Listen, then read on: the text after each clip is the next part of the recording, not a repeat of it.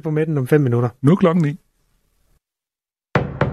Nu er der nyheder på Radio 4. Elever, der er anklaget for trusler og grænseoverskridende adfærd på Adrup skole i nærheden af Odense, bør fjernes fra skolen. Sådan lyder det fra Søren Vindel, politisk leder for de konservative i Odense byråd. Man er jo chokeret over at høre nogle af de beretninger derudefra og læse noget om det. Så hører det ikke til i, i folkeskolen. Det gør det ikke, øh, og derfor er vi nødt til at få dem væk derudefra, og så også få lavet et andet tilbud til dem, så vi også kan få de her børn på, på ret kurs. Øh, fordi de er, jo, de er jo allerede nu i en tidlig alder afsporet øh, fra, fra sådan almindelige danske normer og værdier, og det skal vi jo have gjort noget ved, så vi også får gode borgere ud af dem.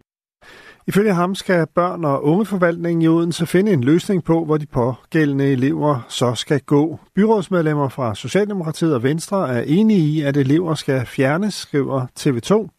Meldingen kommer efter, at flere medier i går har skrevet med et brev, som flere end 100 forældre fra skolen har sendt til forskellige myndigheder.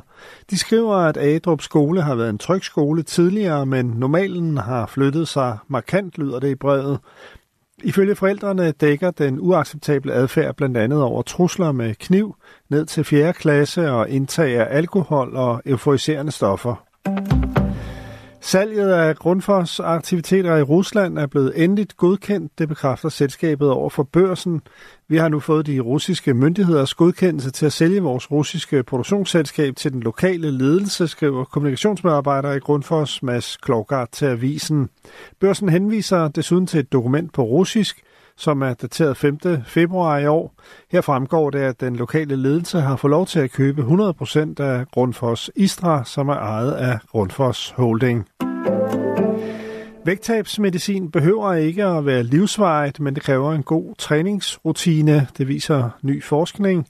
Det er ellers gængs opfattelse, at medicinen skal være livsvarig, hvis man vil fastholde vægttabet, men det behøver den ikke nødvendigvis, fortæller professor Sine Sørensen Torekov, der står bag et nyt studie fra Københavns Universitet. Vores nye studie giver håb for, hvis man både tager vægttabsmedicin og følger et træningsprogram, bibeholder man størstedelen af de gavnlige effekter et år efter behandling, siger hun.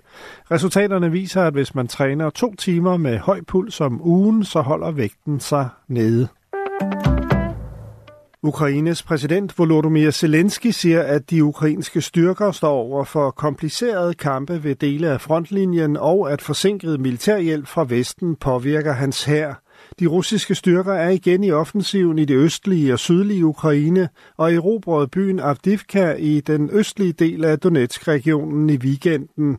Situationen er ekstremt svær på flere dele af frontlinjen, hvor russiske styrker har koncentreret reserverne, siger Zelensky.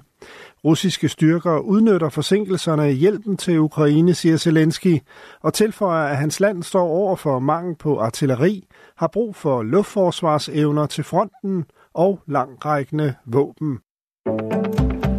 Trusler og vold i psykiatrien bidrager til personaleflugt. Det viser en undersøgelse blandt speciallæger i psykiatrien lavet af yngre læger og overlægeforeningen. Undersøgelsen viser, at 42 procent har været udsat for trusler eller truende adfærd de seneste 12 måneder. 5 procent er blevet overfaldet på arbejdet. Knap hver fjerde af de speciallæger i voksenpsykiatrien, som nu arbejder i privat regi, oplyser, at vold og trusler har medvirket til, at de har forladt den offentlige psykiatri.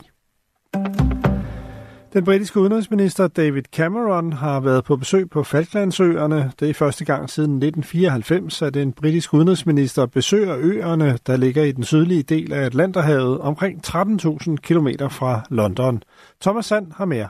Cameron siger, at hans besøg skal gøre det tydeligt, at Falklandsøerne er en værdsat del af den britiske familie.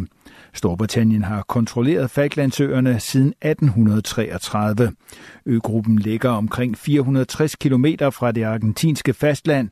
Argentina siger, at øerne, som Argentina kalder Malvinerne, hører under Argentina. Men Storbritannien mener at have haft historisk herredømme over øerne. Den 2. april 1982 invaderede Argentinas militær Falklandsøerne. Det førte til krig, Falklandskrigen. Den 14. juni 1982 sluttede det. Argentina overgav sig. Mest diset og lidt regn, 5-9 grader og svag til frisk vind fra vest. Det var nyhederne på Radio 4 med Henrik Møring.